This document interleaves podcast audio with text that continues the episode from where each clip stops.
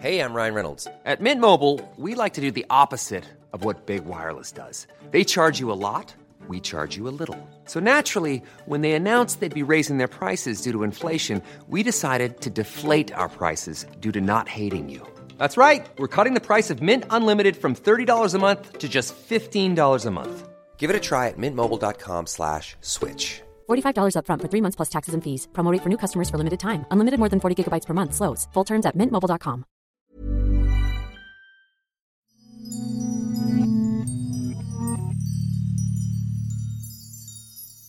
Wenn wir einen kleinen Blick nach hinten wagen, kann man den Eindruck gewinnen, dass sich der neue Zyklus relativ schnell entfaltet, dass zügig sichtbar wird, worum es gehen soll. Der schreckliche Amoklauf in Hanau, die politische Situation in Thüringen, viele Ungewissheiten scheinen ein Indikator dafür zu sein, dass sich etwas im Umbruch befindet, dass etwas aufbrechen soll. Vielleicht ist es endlich das Ende einer Gleichgültigkeit, welche die Folge eines Zynismus ist, der wiederum die Folge einer endlosen Vermarktungsschleife ist und das Empathievermögen sehr runtergesetzt hat. Alles war gut, alles war gleichwertig. Und nun hat man den Eindruck, es geht wieder darum, Positionen zu beziehen für die Pluralität, für die Demokratie und die dazugehörigen Werte. Als ob wir Wachrüttler brauchen, um zu kapieren, dass Werte nicht gegeben sind, sondern dass man dafür einstehen muss. Dann ist es aber auch eine charmante Parallelität, dass am Tag der Konstellation zwischen Venus im Widder und Chiron und Lilith die zum Thema hat die uralte Wut des Weiblichen, der Schmerz der verletzten Weiblichkeit. Genau an diesem Tag beginnt der Orkan Sabine über Deutschland zu fegen und für viel Unruhe zu sorgen. Es gibt also in der Astrologie immer viele spannende Analogien. Hier ist der astrologische Podcast Astropod. Eure Hosts sind der Astrologe Alexander Graf von Schlieffen und John Ruhrmann. Oh, wir schlittern in die Karnevalswoche.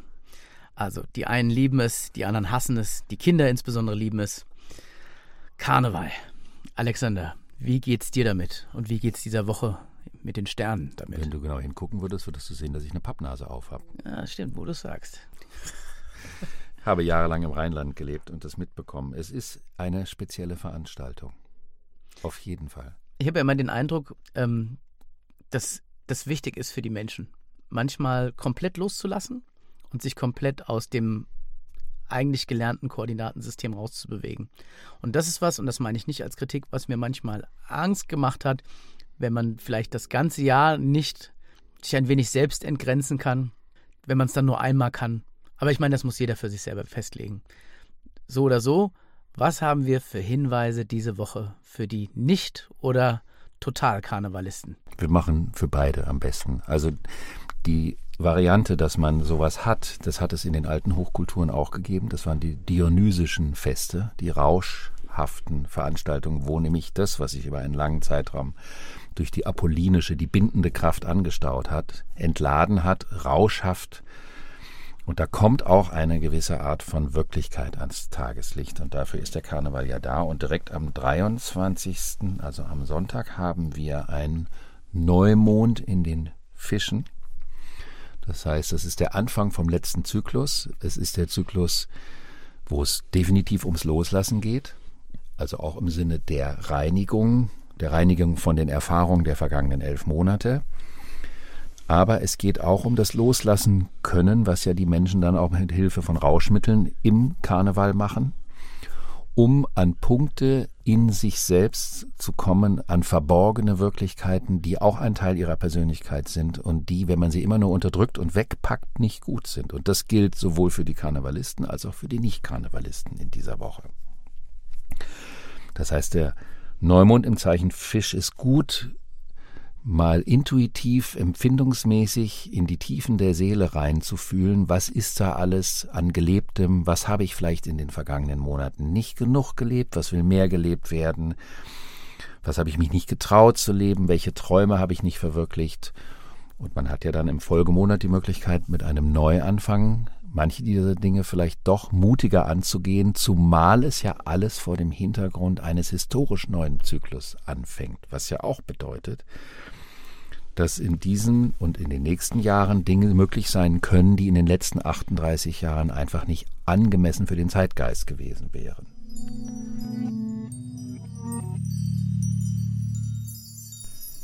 Dann haben wir an diesem Tag auch einen Aspekt zwischen Venus und Jupiter und Venus steht für Beziehung und Jupiter steht für die Hoffnung, die Perspektive, aber auch die Maßlosigkeit. Und dieser Aspekt kann die libidinösen Kräfte außerordentlich anstacheln. Das heißt, dass man auf jeden Fall auf Biegen und Brechen versucht, in irgendeiner Weise Land zu gewinnen. Da die Venus, die die Weiblichkeit symbolisiert, noch im Zeichen Widder ist, kann das aber auch bedeuten, dass die Frauen mehr in den aktiven Angreifmodus gehen, zumindest in bestimmten Bereichen. Dennoch sollte man versuchen, seinen Drang zur Maßlosigkeit nicht hemmungslos nachzugehen, weil es auch eine Konstellation gibt, wo aus einer kleinen Enttäuschung eine große werden kann. Und etwas, was sich im ersten Moment im Rausch gigantisch anfühlt, am nächsten Morgen eine totale Enttäuschung wird. Und damit man dann nicht in die Bitterkeit geht, wäre es sinnvoll, dass man sich nicht vollständig kopflos ins Abenteuer stürzt. Ob im Karneval oder außerhalb. Und hast du damit auch schon die Zeit zwischen Rosenmontag und Aschermittwoch quasi schon beschrieben insgesamt? Ist das, findet das genau da statt? Nein, das findet alles noch ähm, zwischen dem Sonntag und Rosenmontag statt. Mhm. Also im Grunde genommen schon die hohe Welle, die Flutphase des Karnevals. Okay, wie geht's weiter? Am 25. Februar haben wir eine ganz, ganz spannende Konstellation, die ein neues astrologisches Thema in unseren Podcast reinbringt. Das wäre der Dienstag dann, ja? Das wäre der Dienstag. Ja. Das ist der letzte Karnevalstag. Mhm. Da kommt ein Punkt rein, den man in der Astrologie, das sind zwei Punkte, das ist eine Achse, den Drachenschwanz und den Drachenkopf nennt. In der indischen Astrologie sind die ganz, ganz wichtig, weil die indische Astrologie mit dem Thema der Wiedergeburt arbeitet. Das ist ja in unserer westlichen Kultur nicht verankert. Darüber, dazu kann man eine individuelle Beziehung haben, aber es ist kein Teil unserer, unseres kulturellen Know-hows. Es ist also was sehr Persönliches. Aber in der indischen Kultur ist das ein Bestandteil des Gesamten und das, der südliche Mondknoten, der Drachenschwanz genannt, steht für das Karma, also für die vergangenen Leben. Und der Drachenkopf, auch nördlicher Mondknoten genannt, steht für das Dharma, nämlich die Auflösung vergangener Verstrickung in der Gegenwart. Dieses Thema können wir auch ohne den Gedanken an Wiedergeburt in unser westliches Denken übernehmen, nämlich dass wir Dinge, Themen mit uns schleppen, die aus der Vergangenheit kommen, und welche Beziehung wir zu der Vorstellung, was Vergangenheit sei, haben wollen, das obliegt ja jedem Einzelnen. Es kann sich dabei auch um Prägungen aus dem soziokulturellen Umfeld, also Familie und Kultur, handeln, die einen Einfluss auf unser Verhalten und unsere Art und Weise, uns im zwischenmenschlichen Bereich zu agieren hat. Das heißt, es gibt Verhaltensmuster, in denen wir verharren, weil sie uns Sicherheit geben.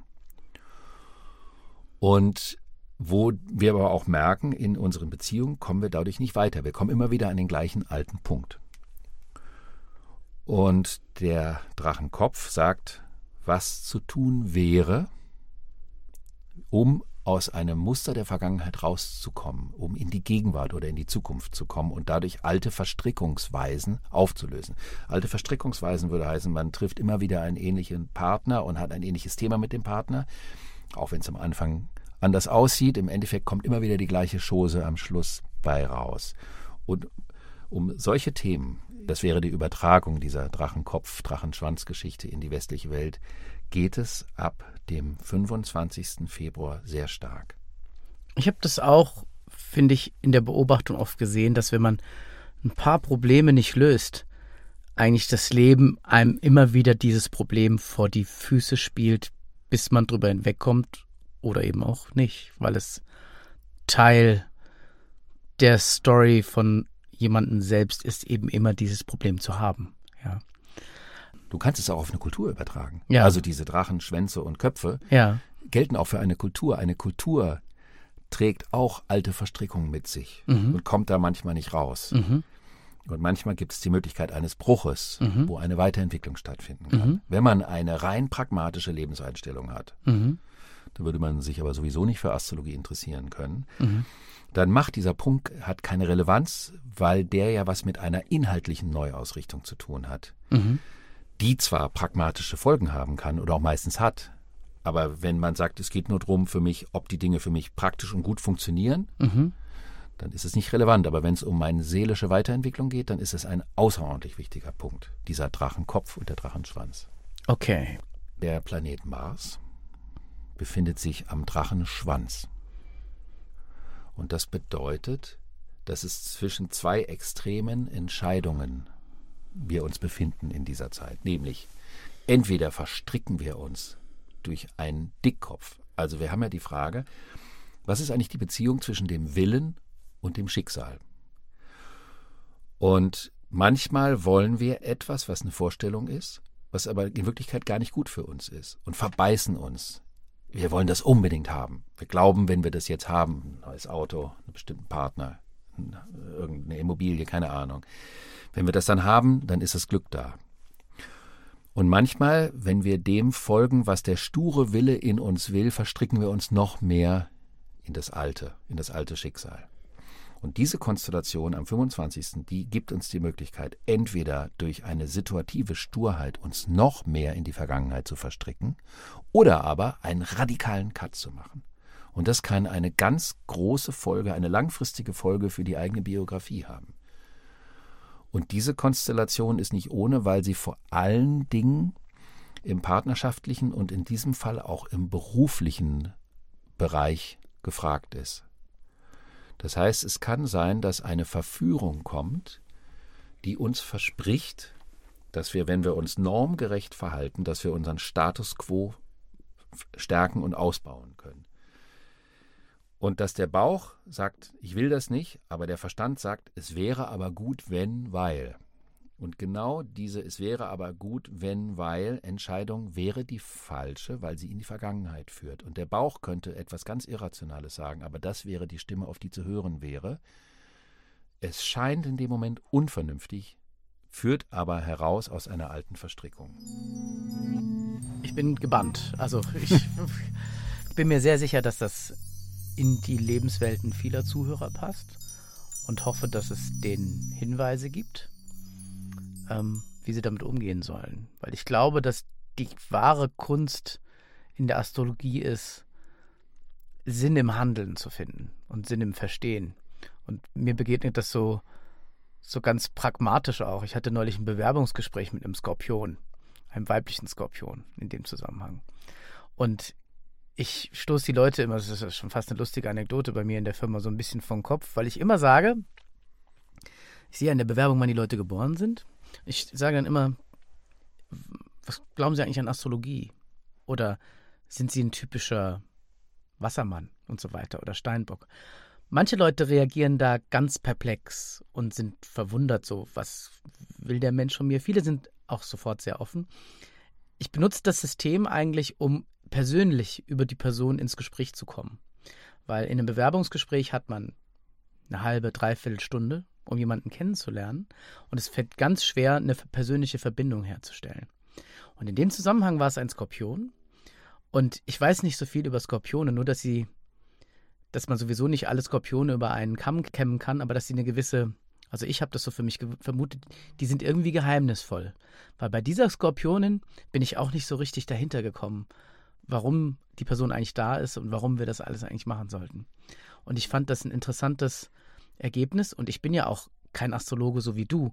Aber wie findest du den Gedanken, in Bewerbungsgesprächen das Thema auf den Tisch zu bringen?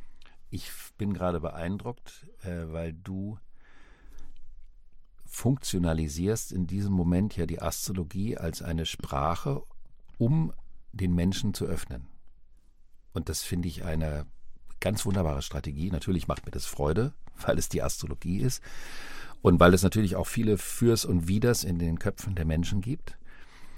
Und ich finde das grundsätzlich äh, absolut sinnvoll. Ich habe das selber als Astrologe auch schon oft gemacht, wenn mich Leute gefragt haben, ich habe hier einen Bewerber, könnten Sie sich bitte das Horoskop anschauen? Das mache ich natürlich. Früher haben die Leute Graphologen angestellt, weil die Schrift so aussagekräftig ist und Graphologie ist ein bisschen aus der Mode gekommen, aber es ist eine ganz wunderbare Disziplin, um ähm, einen Blick in die Persönlichkeit zu bekommen, weil die Schrift ja was ganz Persönliches ist, was Unmittelbares. Selbst wenn sie manipuliert ist, sieht man das. Ein guter Graphologe.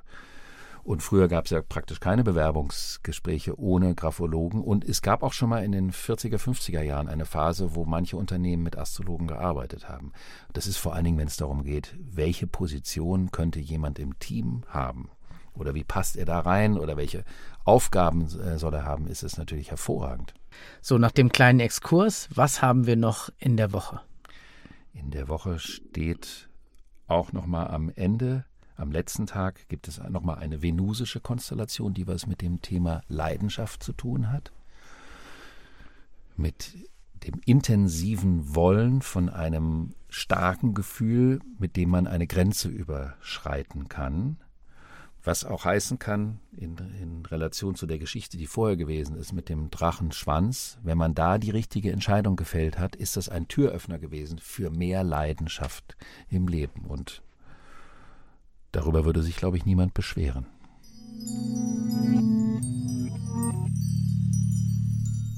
Vielen Dank für diese Erkenntnisse, Alexander. Und was die nächste Woche nach Aschermittwoch und diese Woche Freitag für uns bringt, das erfahrt ihr in der nächsten Ausgabe unseres Podcasts. Und wir wünschen allen einen schönen Karneval, ob mit oder ohne. Hello. Kölle Allah. Oder so.